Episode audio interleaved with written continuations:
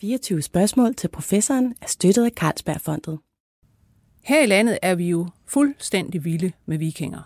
Vi ser udstilling efter udstilling. Film og tv-serier om de her vikinger vælter frem fra alle sider. Og det er som om hele den danske forhistorie består af vikinger. Men dem, der kom før, bronzealdermenneskene, de var faktisk meget mere interessante, siger min gæst i dag. Og øh, vi skal høre meget mere om, hvem de var.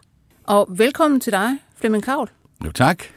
Du er arkeolog og seniorforsker ved Nationalmuseet. Ja. Øh, og mere end nogen andre har du faktisk udforsket, hvad danskerne troede på, før vi opfandt Odin og Thor.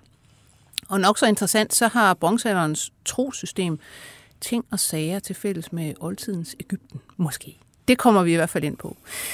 Og jeg skal lige sige, altså vi mødtes jo for noget tid siden øh, faktisk over champagne og peanuts, så vidt jeg husker det, ved ja. Nationalmuseets forskningsgala sidste ja. år. Ikke? Ja. Og der kan jeg huske, at jeg blev fuldstændig fascineret af, altså jeg havde aldrig hørt om bronzealderen og, og, og, og, og trosystemerne i bronzealderen og så videre, og du virkede jo totalt indfanget af den her bronzealder. Og prøv lige at forklare mig, hvad er det, der er så specielt fascinerende ved bronzealderen?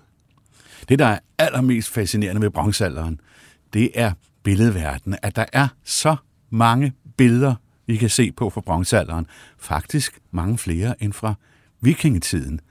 Vi har helleristningerne hugget ind i klipperne i, ja, i Danmark, mest på Bornholm, men ellers fra Sverige, Sydsverige, Vestsverige, Norge, der fortæller om ritualer og trosforestillinger i den nordiske bronzealderkultur.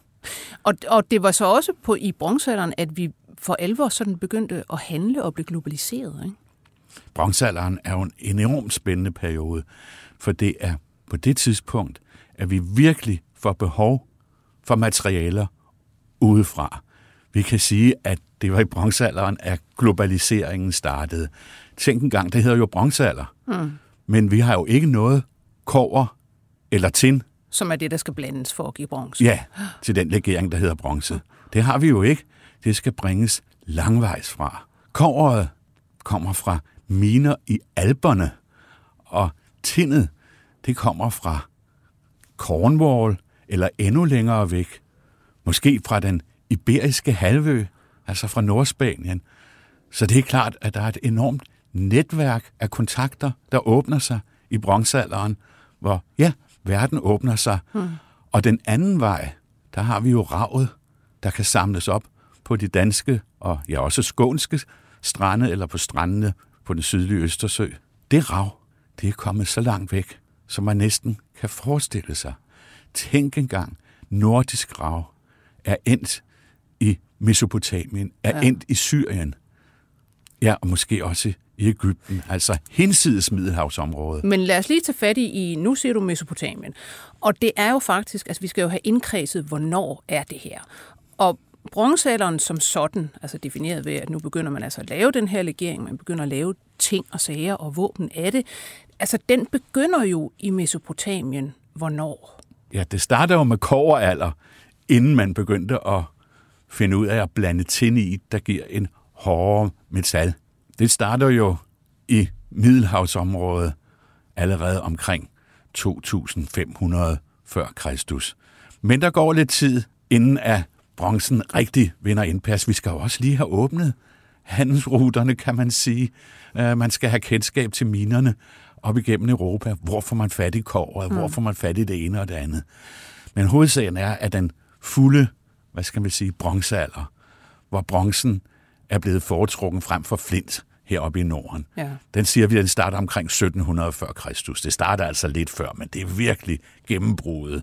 Det er omkring 1700 Så det tager, Kristus. det tager altså en 500 års tid at komme herop, kan ja. man sige, ja. for den her øh, tidsalder og den her, øh, hvad skal man sige, hele den kultur, der så følger med. Øhm, men sjovt nok, altså det er jo den her inddeling, vi alle sammen kender, sådan på, på rygmarven. Vi har stenalder, vi har bronzealder, vi har jernalder. Det er jo en, øh, faktisk en, en dansker fra Nationalmuseet, der overhovedet finder på den og indfører den. Ja, det er jo det mest spændende, at det er her i Danmark, man virkelig har defineret perioderne stenalder, bronzealder og jernalder. det var Christian Jørgensen Thomsen, faktisk øh, en af National, Nationalmuseets grundlæggere, ham der var den første, der ordnede Nationalmuseets samlinger. Han kunne jo se ved sit kendskab til materialet, at der er nogle tidspunkter, nogle steder, hvor stenredskaber må være før bronzeredskaber. For eksempel i nogle af jættestuerne, hvor man har begravet folk igennem årtusinder. Ja. Så ligger stenredskaberne lavere, og så kommer der en senere begravelse oveni fra bronzealderen, og på den måde, så kan man skelne mellem sten, bronze og jern. Men det Thomsen gjorde, det var ikke bare lige at sige, jamen stenalder, bronzealder, jernalder, færdig bum. Nej. Han satte det hele ind i en bredere kontekst. Han kunne se, at hver materiale også har noget med sin kultur at gøre. Mm. For eksempel, så er stenalder ikke bare stenalder. Det var i stenalderen, i bondestenalderen, at man opførte de store jættestuer. Ja. Så kommer bronzealderen. Der skriver han også i sit værk fra 1836, at det jo ikke kun bronzealder, man brugte stadigvæk stenredskaber, og videre så kendte man til guld. Og så når vi kommer til jernalderen, så skriver han, at nu er det jern, som man laver skærende redskaber og våben af. Men bronze blev stadigvæk brugt til for eksempel øh, kar og kogekar og øh, vindrikkeudstyr og alt sådan noget, ja. der for eksempel er importeret fra Romeriet. Så det er en meget nuanceret fremlæggelse, hvor det altså ikke bare er bum, sten, bronze, jern. Så hele det kulturelle billede, det er det, som Thomsen er den første mm. til at rulle op for ja. os i 1836. Og hvornår er det egentlig, at, at bronzealderen slutter, og jernalderen ligesom tager over? Her i Norden, mm. der er det omkring 500 før Kristus. Ja. Nede sydpå, der begynder man med jernet lidt tidligere. Men der er virkelig et skifte omkring 500 før Kristus. Så vi kan sige, at bronzealderen i Norden forløber omkring 1200 år. Ja. Er der noget specielt ved den nordiske bronzealder i forhold til øh, andre landes, øh, altså de sydligere? Det, der gør den nordiske bronzealder særlig speciel, det er den rige billedverden. Der er næsten ikke nogen andre steder i, jeg vil næsten sige i hele verden, før vi kommer ned til Middelhavsområdet, kommer ned til mykensk Grækenland mm. eller ned til Ægypten, før vi har et tilsvarende materiale. Ja. Så vi kan sige, at gennem de billeder, der kan vi altså læse en masse ting. Og det er jo ikke kun på helleristningerne, at vi har billeder. Det er også på bronzegenstande. Den fineste, jeg vil næsten sige smukkeste, skønneste mm. miniatyrkunst ser vi på genstande som for kvinderne ja. halsringe, og for mændene på raveknivene. På raveknivene, især fra yngre bronzealder, der ser vi en billedverden med solskibe og solheste og mange, mange andre spændende dyr og ting, der kan hjælpe solen rundt Og der, vi kommer netop ind på det her ja. med, hvordan du har faktisk har, har hvad skal man sige, øh, udgravet den her, kan man næsten sige, billedverden, og hvad den, hvad den betyder. Øhm, men lad os lige lad os tage sådan en oversigt over, hvad er det for nogle ting, øh, vi lægmænd går rundt og kender herhjemme, typisk fra bronzealderen. Altså ægtvedpigen for eksempel. Hun ja. er bronzealder, ikke? Ja, ja ægtvedpigen, det er et rigtigt ikon. Og det er noget, der også er noget særligt for Norden, for Nordens bronzealder. Det er disse e-kistegrave, hmm. hvor tøj og dele af livet er velbevaret. Der er det igen sådan, at den nordiske bronzealder, eller her, den danske bronzealder, den er helt, helt speciel. For igen, vi skal helt ned til Ægypten, før vi har hele fulde dragter. Mm. Og når vi nu har, har sammenlignet med vikingetiden, så kan jeg vist godt fortælle, at med de flere hele dragter, vi har fra bronzealderen, så ved vi faktisk mere om, hvordan de gik klædt i bronzealderen end i vikingetiden. Og det er jo egentlig ja. ganske spændende, for det bronzealderen ligger så meget tidligere. Ja, og man kan jo sige, det, det kunne være, at øh, hvad det hedder, Jim Lyngvild, han skulle til at interessere sig en lille smule for, for ved pigen ja. og skrydstå pigen og alle de der, øh, og, og prøve at kigge på, hvordan man skal lave de dragter. Ja. Men hvorfor er det egentlig, at, at hvad skal man sige, bronzealderen på en eller anden måde går under sådan den, altså den almindelige radar, at det er de der vikinger, vi er så fascineret af?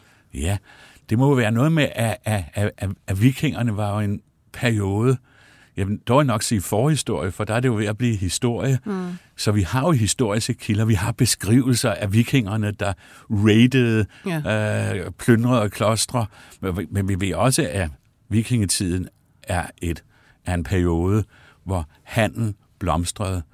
Det er jo vikingerne, der har grundlagt for eksempel handelsbyen Dublin i Irland.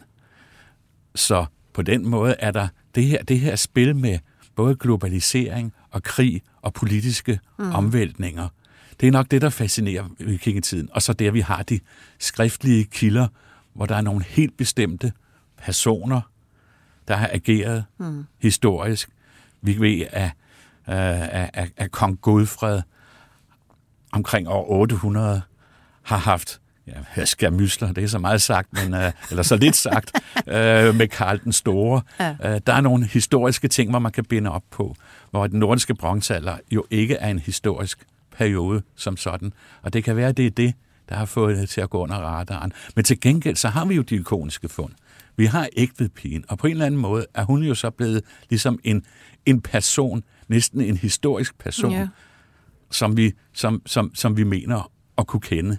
Og der har været utrolig øh, mange diskussioner om her på det seneste med, hvad det hedder, cesium, øh, dateringer og sådan noget. Jamen kom hun faktisk øh, langvejs fra, og, og hvad var det, der skete der? Ikke? Og det, det diskuterer man vist stadigvæk. Det er jo en, det, det, det er jo en diskussion. Hun er dansk indfødt, eller kom øh, fra Tyskland måske, eller endnu længere væk. Ja. Øhm, men øh, bronzealderen som sådan, du var lidt inde på det i starten, var jo også en, altså, en meget rig periode ikke? herhjemme. Ja, den aller, aller, ja, et, faktisk det rigeste område i Europa, når vi tager Danmark og Sydsverige, Sydnorge, Nordtyskland, som er en sammenhængende, et sammenhængende kulturområde, der ser vi en utrolig rigdom med, ja, fra gravhøjene tusindvis af svær, som har fulgt manden, og fantastiske kvindesmykker, for eksempel bælteplader med spiralornamentik, sådan som sådan mm. en som ægtelpigen havde på. Ja, ja. Og det er fantastisk og bronzeteknik, støbeteknik. Jeg vil næsten sige, verdens bedste øh, bronzestøbere har vi heroppe i Norden. Vi har den største mængde bronze i det hele taget, og guld. Og den utrolige rigdom har selvfølgelig undret mm. forskerne meget, fordi vi jo ikke har noget. Nej, altså vi kan dyrke landbrug. Vi kan dyrke landbrug. Øh. Ja, ja. Hvorfor er vi særligt rige heroppe? Ja. Og et af svarene, det er jo ravet. Altså har man, kan man sige, har man, har man først ligesom, er man blevet opmærksom på det i bronzealderen her, og så ligesom, eller der har man begyndt at kunne faktisk eksportere det. Ja, det er nærmest ja. Det, altså. Vi kender, for man kan analysere øh, rav også. Der er forskellige, der er også italiensk rav og rav fra Middelhavsområdet. Ikke så meget, mm. men man kan analysere. Ikke sådan, at man kan finde lige det nøjagtige sted, men man kan sige, om det er rav fra mellem Vesterhavet og Østersøen, eller det er et andet sted fra. Ja. Så man kan kalde det for nordisk rav i meget bred betydning. Men øh, vi ved jo, at for eksempel ved Jyllands vestkyst, der kan der plukkes meget rav. Ja, det kan man gøre den dag i dag. Og nogle gange så finder man jo ravklumper på, ja, på, flere, på flere kilo. Ja. Men, men du siger også, at man jo, altså man bygger jo faktisk ret stort. Altså man kender ret, altså, til, at der har været store bygningsværker, høvdingehus og sådan noget i bronzealderen, ikke? Jo, ja. I bronzealderen, der har vi jo, jeg vil sige, de største haller, nu sammenligner vi igen med, kan vi igen sammenligne med vikingetiden, de største haller i bronzealderen, jeg tror endda, de er lidt større end, end de største vikingehuse. Ja. 50 gange 11 meter øh, dækker nogle af husene, for eksempel nede ved, øh, ved Skrydstrup. Ja. Øh, og det er jo nogle gigantiske trækonstruktioner. Det er jo en helt egeskov, som skulle fældes. Ja.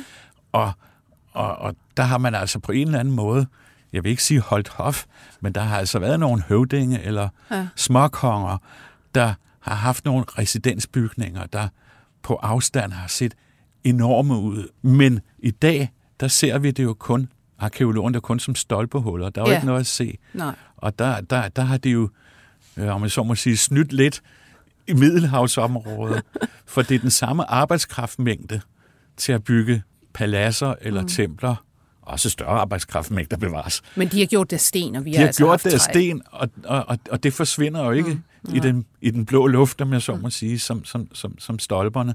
Så på den måde ser vi også romantisk på Middelhavsområdets storhed og de fantastiske bygninger. Ja. Men fordi vi har bygget et træ heroppe, så er det arkeologerne, der må, om man så må sige, genskabe storheden ved hjælp af de huller, som man har sat stolperne i til de store bygninger. Det er, det er jo interessant at tænke på, at, at vi går netop, vi går rundt, vi dyrker det der middelhavsområde, altså, og, og det øh, står for os som, altså selvfølgelig, altså, du ved, kulturens vugge videre, og meget er også startet der, og vi ser i virkeligheden, øh, altså Norden i det lys, som sådan nogle, netop nogle lidt primitive øh, folk, der render rundt med køller, Altså, og så har det i, i virkeligheden været, altså her i bronzealderen, faktisk øh, formentlig vældig sofistikeret, fordi man har haft økonomisk overskud, og man har produceret masser, som du siger, billeder, kunst, alt muligt. jeg, jeg synes, det er, en, det er en meget, meget sofistikeret periode. Som sagt, bronzestøbning, det er et mm. højdepunkt. De der bælteplader, der er så tynde i bronzen, at man, man dårligt nok kan lave det i dag. Mm. Uh, hvordan, hvordan, hvordan, hvordan får man det flydende bronze ud i millimeter tynde uh, Ja, millimeter støbeformer, flydende, altså, ja. øh, inden, inden, inden, inden, det, inden, inden det størkner. Øh, sådan, nogle, sådan nogle rent tekniske ja. øh, ting, der var, det, der, der, der var det jo helt fantastiske. Og også deres tekstilkunst. Øh, for det første er de smukke, velsiddende ægvedpigens dragt. Det der snoreskørt er helt, Snoreskørt, det er helt ja. fantastisk. Ja, ja. Altså, man har næsten lyst til at gå med det i dag. Ja, jamen, jamen vi, vi, vi, vi, havde, vi havde nogle optagelser, hvor vi skulle fotografere en, en, en, en, ægvedpigedragt ja. Ja. i metroen. Og det sjove er, at øh, når hun bare går ombord på toget, ja, folk de kigger lige, at, og, og, og mændene tænker, nå, nå sikke en smuk pige, og så, så kigger de igen ned i deres telefon. Ja. Det, var, det var først, da, det var først da, da, da vi havde en fotograf med, og vi begyndte at fotografere hende, og hun stillede sig sådan op, så begyndte folk at kigge. Men ellers så kan man bare gå rundt i det her, det her smukke, moderne tøj Ja. øh, i dag. Men selve, selve tekstilkunsten er jo også øh, fremragende. Ja. Og, og, og det har man jo også brugt store ressourcer på. Man skal holde for, man skal holde bestemte for, man skal udvikle. Kan forarbejde og så videre. Ja, og det er ikke bare sådan at, at holde for. Det skal, man, det, det, det skal man jo også have nogle bestemte steder til. Mm. Ulden skal plukkes ved bestemte lejligheder. Det er igen i sig selv, det er ikke bare lige, Nej. øh, men, men, men kom, komplekst. Men det, det virkelig interessante, vil jeg sige, er jo altså det, som jeg også hvad der, hedder, hørte fra dig på den her øh, forskningsskala, at øh, jamen, det kan godt være, at, at vi har alle de her materielle ting, og, og, og man graver, og man tænker over, jamen, hvor kom ægvedpigen fra, hvad var der af handel, alt det her. Det er sådan meget materielt. Øh, men når man ikke har netop skriftlige kilder, så kan man ikke lige gå hen og læse sig til, hvad troede de her mennesker på, hvordan så de altså verden, hvad var deres kosmologi. Og det er jo så det, altså du har interesseret dig for, hvad, hvad tænkte de, hvad var deres religion især? Det er jo sådan, at det er i bronzealderen, der er en fantastisk billedverden. Helleristningerne fortæller jo om solskib og solheste. Mm. Men den der lille skat, der er i de fineste billeder på bronzegenstandene, den kan, eller den kan i den grad udnyttes til, at vi bedre kan forstå religionen. Jeg vil næsten sige religionens mysterier og hemmeligheder. Jeg gjorde det for mange år siden, eller for nogle år siden, må vi hellere sige, at øh, vi så, jeg så dernede i magasinerne, var en rigdom på billeder, på raveknive, halsringe. Og jeg kan jo se, at der var ikke ret mange, der havde gjort noget ud af den billedverden. Nej. Ja, der var sådan et oversigtsværk, så var der et billede, så var der et billede af en ravekniv med et pænt skib på. Ja. Øh, og så sagde man, jamen det var jo klart, i bronzealderen, der var man glad for skibe, for man sejlede ud og, og, og, og handlede. Sådan lidt ligesom i vikingetiden. Ja, egentlig meget naivt, kan man sige. Ja. Eller sådan en, en bare sådan umiddelbar, nå ja, det ser sådan her ud. Ja. For eksempel så var der øh, den øh, danske arkeolog Sufus Møller i 20'erne. Øh, han sagde, jamen øh, skibsbillederne, de har nok ikke nogen stor betydning. Det er prydkunst. Ja. Øh, det, det, det, eller deko, dekorationskunst. Og det har jo ikke nogen betydning ud over dekoration. Og så skriver Sofus Møller noget i stil med, ja, men når de godt kunne lide at sejle i bronzealderen, så er det jo meget pænt med et skib på ravekniven. Det har ikke den store betydning, Nej. var der nogen, der mente. Men du, blev, du lader også, øh, så vidt jeg husker, så lader du dig inspirere af en, en bemærkning i en tysk bog fra 36 eller 34. Ja, for i, for, i- for, for i løbet af, af 1920'erne og 30'erne, så er der altså nogen, der tager det her op. Der er også et lille mellemspil, der gjorde, at man blev begyndt at blive interesseret i- religionen. Det var fundet af solvognen. Ja. ja. For det, der kunne man altså ikke komme udenom, at det ikke bare var brydkunst. Uh, det er jo en skulptur i sig selv. Ja. Så bliver det også finere kunst. Og denne her skulptur med solvognen, som i virkeligheden ikke er en solvogn. Ja, det, det, lyder, det lyder lidt fjollet at sige, at solvognen er ikke nogen solvogn. Men i virkeligheden kan man nu se, det, som man troede på, det var en hest, der trak solen over himlen færdig. Og man har så bare stillet den i skulpturen på en vogn, så man kunne bruge den i nogle ritualer. Nemlig, fordi så kunne man, det det drejer sig om, det er jo ikke bare solen som, som genstand, det er solens bevægelse, der er helt vigtig, kan, kan man så senere se, efter man har fået analyseret tingene. Så det er en hest, der trækker solen over himlen, og så har præsterne sat det på hjul, om man så må sige, så de kan genskabe den bevægelse. Det er også Men- noget med, at solvognen skal kunne køre begge veje. Øh, Den kører mod højre om dagen, hvor man ser solens, hvor publikum ser solens gyldne skive. Hvis man så vender den om, så kører den mod venstre, og så er der ikke noget guld på solskiven. Det er det, fordi det er om natten. Så har vi allerede gennem solvognen lært, at der er en retning for solen om dagen mod højre, og om natten mod venstre. Men der, hvor du tager fat, altså det er, at du i virkeligheden laver øh, ret fantastisk, altså en database simpelthen over, hvad er der af billeder på blandt andet raveknive, ikke? Jo, simpel, simpelthen. Øh, men en database, hvor man tager skibene som det centrale. Og så ved hver enkelt skib, der siger man, sejler skibet mod højre, sejler skibet mod venstre. Det var det der med højre og venstre er Mhm. rigtigt. Så kan man nemlig knække koden, om, om det er et skib, der sejler om dagen eller om natten. Øh, har skibet et hestehovedstævn? Har skibet en indaddrejet stævn? Er der en solhest oven på skibet eller foran skibet? Er der nogle champignon-formede symboler? Alt det kan man proppe i en, øh, i en database, og så simpelthen øh, sige, jamen, er der nogle signifikante udsagn? Er der særlig mange skibe med hestehoved, der sejler mod højre eller mod venstre? Altså rigtig klassisk, jeg vil næsten, jeg, jeg, jeg vil næsten sige statistisk arbejde. Jamen, du har i virkeligheden du har siddet arkeologisk og arbejdet med, jeg vil næsten kalde det big data. Ja, Altså, Ja. og kigget på, jamen, hvad, hvad er der egentlig på de her elementer?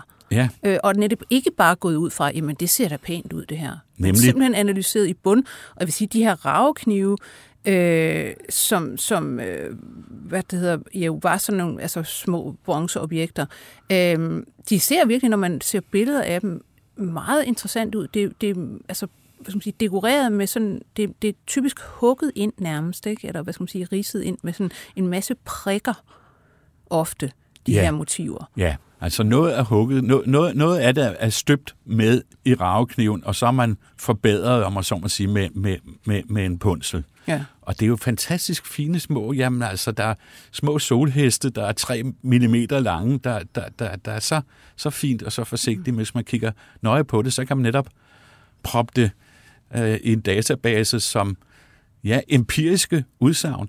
Øh, nogle gange, når øh, man, man, man, man hører om, at det er en analyse af kunst, jamen så, så, så, så, så, så tror folk, at det, det er noget med, ja, det er noget med fantasi, eller noget Ja. med, med, med, med, med æstetik. Men det er sådan set, næsten sige, benhård naturvidenskab øh, at tælle op, hvor mange skibe, der sejler mod højre, mens der er et solbillede ovenover. Og ja, på og den hvad måde de, som udsagn. du siger også, hvad de havde for nogle altså, dyr, der var bagpå, ovenpå, ved siden af, foran osv. Fordi det, du kommer frem til, er jo, en, at du får lavet en kosmologi ud. Ja. Altså, de må have troet på, sådan her øh, så, så, så verden ud. Prøv på at, at, at forklare, hvad, hvad er det for et, et billede, de har haft af, af tid og af hvad skal man sige, solens betydning? Ja, altså når man skal sammenfatte det hele, alle disse her udsagn og hvordan det passer, ja, så, kan jeg, skal jeg, så skal jeg lige huske at sige, at nogle gange, når jeg holder foredrag, så siger folk, ej Flemming, du må vel nok have en god fantasi. Og jeg siger, nej, nej, nej, det er jo ikke fantasi. Det er snarere med at holde fantasien nede. Øh, men man får nogle signifikante udsagn, og så må man prøve at forklare mm. dem. Og så kan man selvfølgelig godt bruge fantasien lidt, eller rettere ikke fantasien, men det kendskab, man har til andre religioner, til at få tingene til at falde på plads, og få billederne til at overlappe. Mm. Så der er stadigvæk tale om en, en, en, en egentlig analyse og som jeg siger, det kunne lige så godt være benhård naturvidenskab. Nogle gange så tror folk, at når det er jo noget med humaniora, så er det sådan med at finde på lidt digte sammen, mm. og, og, så, og så går det nok. Men sådan er virkeligheden jo ikke. Vi er forskere, ligesom naturvidenskere, med statistiske analyser og det hele. Men nu skal vi jo have yeah. en, en, en, lille, en lille sammenfatning yes. af, af, af resultaterne. Efter at have øh, talt skibe øh, i Danmark, mere end 800 skibe på, på, på, på mere end 400 genstande og deres øh, sammenhæng. Og der kan vi jo starte fortællingen med solopgang. Der har vi en ravekniv fra Jylland, øh, uden, uden helt sikker Men, men først kan man vel sige, altså helt sammenfattende, de var soldyrkere, de her mennesker. Ja. I den grad. Ja. Altså det var det, det handlede om. Det er solens gang rundt og rundt over himlens bue om dagen mm. og gennem underverdens farfulde, frygtelige, mm. mørke ting om natten. Ja. Og der er det så, man kan starte logisk sted med, med, med solopgang og følge sammen med de øh, elementer, øh, der er, der starter med, der, der, der kan jeg jo godt lide at starte med solopgang. Der starter, der starter dagen, mm. og der har vi en, en ravekniv med to skibe på. Et skib nederst, der sejler mod venstre, og et skib ovenover, der sejler mod højre. Og det er igen denne her logik, man kan regne ud af. Det, der er nederst og mod venstre, det er jo underverdenen. Ja. Vi skal huske, at jorden er flad nemlig. Ja øh, så, passer, så passer pengene. Og, øh, og så det, der er øverst, det med højre, ja, det er klart, fordi der er solen jo oppe. Mm. Så der er sådan en, en, en, en, en egen logik, hvor det er en, jeg kalder det for en venstre-højre logik, der ligesom kan knække koden til at forstå denne her tur, solens gang rundt og rundt. Og fra det her venstre natskib og til højre morgenskibet, der er der en fisk, som man simpelthen kan se trækker solen fra natskibet til ja. morgenskibet. Fordi det handler om, at det i virkeligheden også er, de er ikke bare soldyrker, men, men det er jo så koblet op på en, en, en forestilling om cirkulær tid, ja. kan man sige. Ja. Og den tid, den fortsætter jo rundt, mm. så der sker, noget, der sker noget hele tiden. Så har fisken bragt solen op til morgenskibet, så sejler morgenskibet afsted, uh, og så ved middagstid, så kommer solhesten, der har sin fi, finest hour, hedder ja. det. og så er vi tilbage til solvognen, ved, som ikke er en vogn. Ved middagstid, der kommer, ja. der kommer solhesten. Og øh, den henter solen på skibet, og så er det ellers over himlen alene med sol, og så på et tidspunkt om eftermiddagen, så lander solhesten på eftermiddagsskibet, afleverer solen øh, til skibet, og så sejler skibet ellers et stykke tid videre, og så ved solnedgang, så kommer der en kæmpe stor slange. Okay. Og den slange, den hjælper solen ned under horisonten. Vi skal ikke tænke, det er sådan en, en lidt, lidt, lidt kristen, bibelsk uh, tolkning, at slangen er noget djævelsk, slangen er mm. ond. Uh, nej, nej, nej, nej, nej. Det er en hjælper. Det er en hjælper. Det er en beskytter. Netop fordi slangen er stærk og mystisk. Måske som hugormen, mm. eller i Ægypten, uh, uh, uh, kobra. Uh, der, der, der, der ser vi slangen, fordi den er stærk, som beskytter, mm. ikke som fjende. Og øh, der kan det godt være nogle andre onde slanger i slanger og drager og monstre i underverdenen. Så det er rigtig godt at have en beskytterslange med. Når og, den skal ned når den skal i underverdenen. Og så, men men og så, så kan... hernede, altså i, i, hvad skal man sige, når, nu sejler vi så mod venstre. Ja. Øh, I i underverdenen. Altså der, hvor det er mørkt, det er nat, vi ved ikke, hvad der foregår. Øh, der kommer der så nogle andre på skibet. Ja, det, det, det, det, det er for så vidt de samme, de samme skibe, øh, og der er slangen så beskytteren, og der er der så også et mandskab på. Det er der ført også på dagskibene. Okay. Øh, vi der er små bitte, bitte streger. der markerer mandskabet. Nogle gange så har de her streger en lille prik, der markerer hovedet. Andre gange, ikke alle gange, der kan vi se, at de små streger, de hælder, de luder i, i den ene retning. I, i, i, og det er altid, igen, noget statistik, hvis der er nogen, hvis mandskabsstregerne hælder, det gør de ikke altid, men hvis de hælder, så hælder de altid 100% i sejlretningen. Ja. Og det er, det er ren statistik, og det er egentlig meget skægt. Der er ikke noget, der er ikke noget kuk i det overhovedet. Der er orden i sagerne. Men du mener så, at det er øh, det døde sjæle? Ja, ja. Og fordi vi nogle gange kan se dem hælde, så betyder det også, at de er på arbejde. Ja. Fordi de hælder i den retning. Sådan er det også, hvis man roer en båd. Man hælder i den retning, som, øh, som båden nu skal, engang ja. skal sejle. Ja. Lige meget man padler eller roer.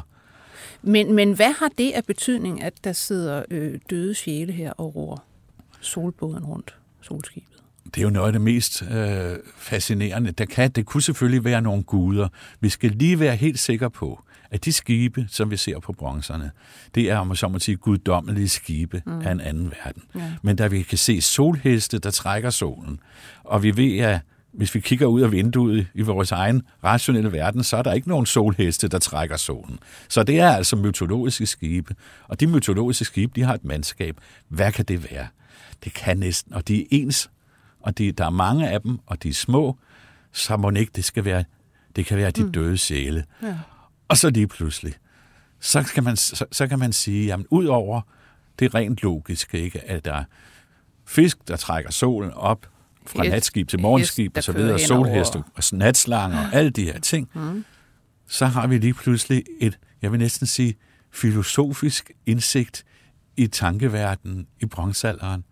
Fordi så vil vi jo, vil vi jo se, at uh, der er farligt for eksempel i underverdenen. Det kan være, eller vi har nogle helleristninger, hvor der ser ud til at være et, et monster, halvt, halvt net, ja. halvt monster, ja så det, den har et fangnet. Altså har, det er sådan den, en, der, den, den, den truer med i virkeligheden, ja, ja at stoppe ja. solen. Sådan ja. jo. Men ud fra alt det her, altså det lyder for mig som om, at man har været soldyrker, øh, og der var ikke rigtig, det virker ikke som om, der var andre guder. Altså medmindre de der hjælpedyr er, er guder. Altså det... Øh, ja, det er meget... Altså det, det er meget det, langt fra sådan noget Odin og Thor og en hel ja, række. Ja, ja. Der, jeg ser ingen forbindelse. Ja. Der er i vikingetiden skrev noget ned om, om nogle heste, der trækker solen gennem natten og dagen. De heste... Det, det kan, kan være, være, de er overtaget fra bronzealderen. Det, det, det kan være, der, der, der er gennemløb fra bronzealderen. Ja. Men øh, det er ikke sådan, at, at vi, vi, vi, vi, kan, vi, vi, kan se, vi kan se Odin og Thor. Det dukker nok først op efter Kristi fødsel som, mm. som, som, som, som en helt anden fænomen. Dette udelukker ikke, at der ikke er guder i menneskeskikkelse. For eksempel kan vi på nogle enkelte raveknive se, at der er store kroppe, øh, store menneskelignende kroppe, og de kroppe, de har et hoved i form af solen. Ah, Aha, ja. solen er ved at blive personificeret i menneskeskikkelse. Der har selvfølgelig også været andre myter og funktionsbestemte guder, men, men vi kan ikke, vi kan ikke rigtig sige, hvad, hvad, hvad, hvad, hvad det er. Men der er ført ikke noget mystisk i, at eller, eller primit, der prøver ikke at være noget primitivt i, at de guddommelige kræfter manifesterer sig i dyreskikkelse. Jeg vil bare minde om øh, egyptisk religion. Jeg ved godt, at øh, nogle af de egyptiske guder har halvt menneskeskikkelse og halvt falkeskikkelse og alle de her mærkelige ting. Men hvis vi ser på solguden Ra i Ægypten, så er Ra først og fremmest solen selv. Sol er rar, mm. færdig. Men du, du, du peger jo netop også på, og det er der sikkert diskussion om, men, men du peger på, at der er nogle interessante øh, paralleller eller tråde øh, fra den her bronze, eller fra egyptisk, øh, klassisk egyptisk religion til det, vi ser i bronzealderen herhjemme. Ja, jeg synes, det, jeg synes, det er enormt spændende at prøve at sammenligne nogle træk. Nu er, det, nu er det sådan, at den analyse, som jeg har lavet, det er lavet, jeg vil næsten sige, øh, øh, inde i sin egen kasse, inde i sin egen kontekst. Det vil sige, jeg har ikke set på Ægypten Nej. for at få det her til at hænge sammen. Det er en, en, en, en lukket analyse. Men derved bliver sammenligningen med Ægypten også stærkere, når man først efter en egen hjemlig analyse, om man så må sige. Kan se noget. Det er ikke, Øh, fordi du kan- har prøvet kan- at få det til at passe til. ja. Men jeg kommer lige til at tænke på, jeg har for nylig lavet en udsendelse med Tine Bag over fra øh, Glyptoteket, som har stillet den her nye udstilling om Amarna, øh, solgudens by, på, på benene. Og det handler jo om en periode i Ægyptens historie, for ja, det er 1800 før Kristus faktisk, øh, hvor man havde en monoteist som farao. Eller han, han tog nemlig denne solgud, han kaldte den så Aten, og det var solskiven. Altså det ligner jo fuldstændig, hvad det hedder, solvognen, eller solen fra solvognen, ikke? Øh, og, og havde den som den store gud. Man ser endda, at solen har øh, lange arme, fuldstændig som disse døde sjæle i solbåden, havde jeg nær sagt. Øh, og man kender jo faktisk også, man ved, at der er i den danske bronzealder har man fundet glasperler, som faktisk er lavet i den her by Amarna. Er det ikke rigtigt? Jo. Det er jo, øh, det, det, det er jo en, anden, en anden spændende ting, at de sammenligninger, som, som man kan lave med Ægypten, nu er det jo ikke sådan, at, at, at, at den nordiske bronzealderreligion lige pludselig bliver en egyptisk religion. Øh, man har på en eller anden måde, når man sammensatte den, den nordiske bronzealderreligion, så har man, om man så må sige, lånt noget mange steder fra og kørt videre med, med, med, med egen tradition også. Sådan udvikler religioner sig. Der er jo ikke noget specielt gudgivet over øh, mange af religionerne, men man låner forskellige ting. Man har altså, man kan godt have lånt nogle elementer Ja. fra øh, egyptisk religion i, i, i strukturen. Det er nemlig sådan, at der er solskibet. Øh, solskibet er jo fuldstændig øh, centralt i egyptisk religion. Så er der også i egyptisk religion en slange, en god slange, der beskytter solen gennem underverdens fare. Der er også en fisk i egyptisk religion, der jubler over øh, solopgangen og har noget med, med, med, med den at gøre. Til gengæld, solhesten, mm. den finder vi ikke i Ægypten, men den kan være knyttet til, øh, øh, øh, til minoisk-mykensk øh, religion. Så på den måde er der nogen træk der fra Ægypten. Og da jeg i sin tid øh, arbejdede med det, så ser jeg, jamen der kan, det, kan, det kan være tilfælde, øh, det med skibet begge steder. Ikke? Fordi når vi ser på geografien, ja, så er skib meget vigtigt, når man skal rundt fra ø til ø i Skandinavien. Øh, og på samme måde, så er skibet vigtigt i Ægypten, for det, det, det transporterer alting mm. øh, langs med Nilen. Så det kan være tilfælde. Men da vi så i et øh, projekt øh, sammen, øh, sammen med øh, museumsinspektør Jeanette Warberg og, øh, det, øh, og Instituttet for Arkeometri i Orléans øh, ved Bernard Gratus har fået analyseret nogle glasperler fra Norden fra omkring 1400 før Kristus, så kom overraskende disse glasperler, i hvert fald nogle af dem, er lavet eller er fremstillet af glas fra Ægypten, hvor der er totalt sammenfald i den kemiske sammensætning med glasperler fra værksteder netop i Amarna. Og så kan det godt være, jeg og andre begynder at overveje, jamen selvom de her glasperler naturligvis er kommet herop over flere, flere led og flere mellemstationer, kan der være nogle tanker af egyptisk religion, der er på vejen, fordi de er jo ikke, de er jo ikke fløjet selv, glasperlerne. Og det har jo netop taget lang tid. Ja. Ikke? Og man har siddet undervejs formentlig øh, på handelsstationer og, sådan Og mødtes. Noget, og mødtes, diskuteret. Der er måske også nogen, der er flyttet ned sydfra op nord til og så videre, og så videre. Øhm, det er, jo, altså, det er jo død interessant det der med også, hvordan religioner udvikler sig og, hvad skal man sige, og udskiftes.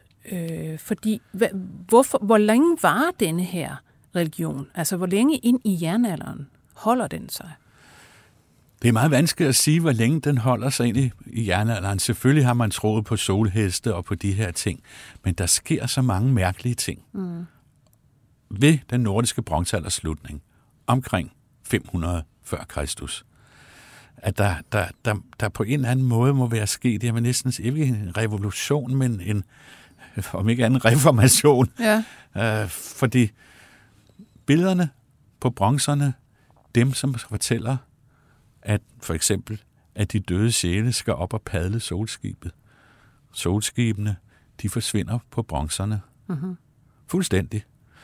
Og, øh, og i øvrigt så forsvinder mange af bronzefundene. Det er også som om handelsforbindelserne er blevet revet over mm. omkring 500 før Kristus. For at gøre en lang historie kort, så ser det ud til, at aristokrati af præstekonger, nu gør vi det meget hurtigt, Ja. og præste, præstinde dronninger, at det, det er faldet fra hinanden.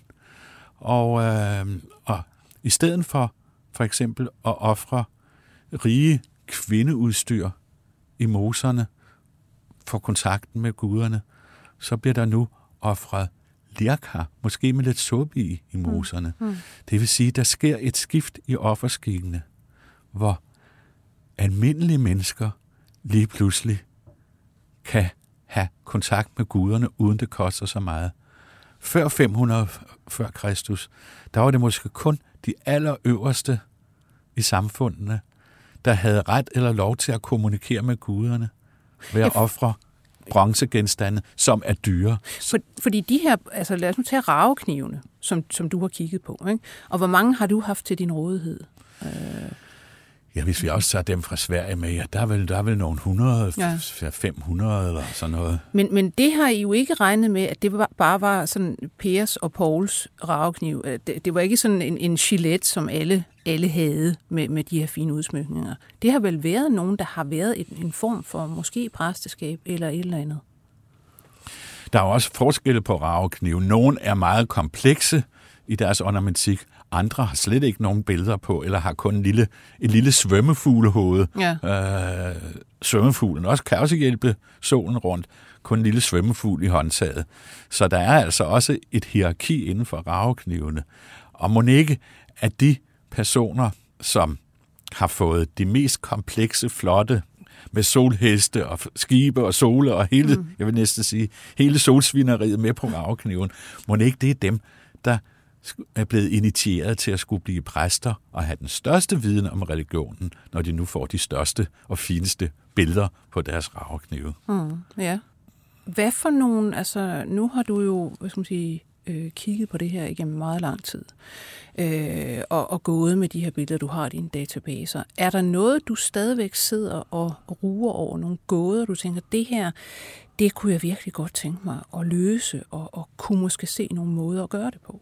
Nu er det, nu er det jo nogle år siden, jeg fik, fik udviklet denne her. Jeg synes stadigvæk, det hele tiden udvikler sig. Uh, mange af de rigt dekorerede raveknive, de er fra yngre bronzealder, altså fra den senere del af bronzealderen. Men i mellemtiden, så har jeg netop sagt, jamen hvor kommer ravekniven med hestehoved fra? Mm. Og der er jeg her for inden for ganske få år fået set, at jeg har fundet nogle paralleller til de danske raveknive øh, på Kreta. Aha. Raveknive, godt nok offerraveknive, men det er samme form og struktur. Der er også forskellige, helt mange forskellige typer raveknive i Europa, men så lige pludselig så er der det, at der er en ravekniv, en enægget ravekniv med hestehovedgreb, som man kender fra en offerhule på Kreta, og i øvrigt svarer til den type i den minoisk-mekinske verden. Det, der er rigtig, rigtig mærkeligt, nu er vi omkring 1450-1500 før Kristus.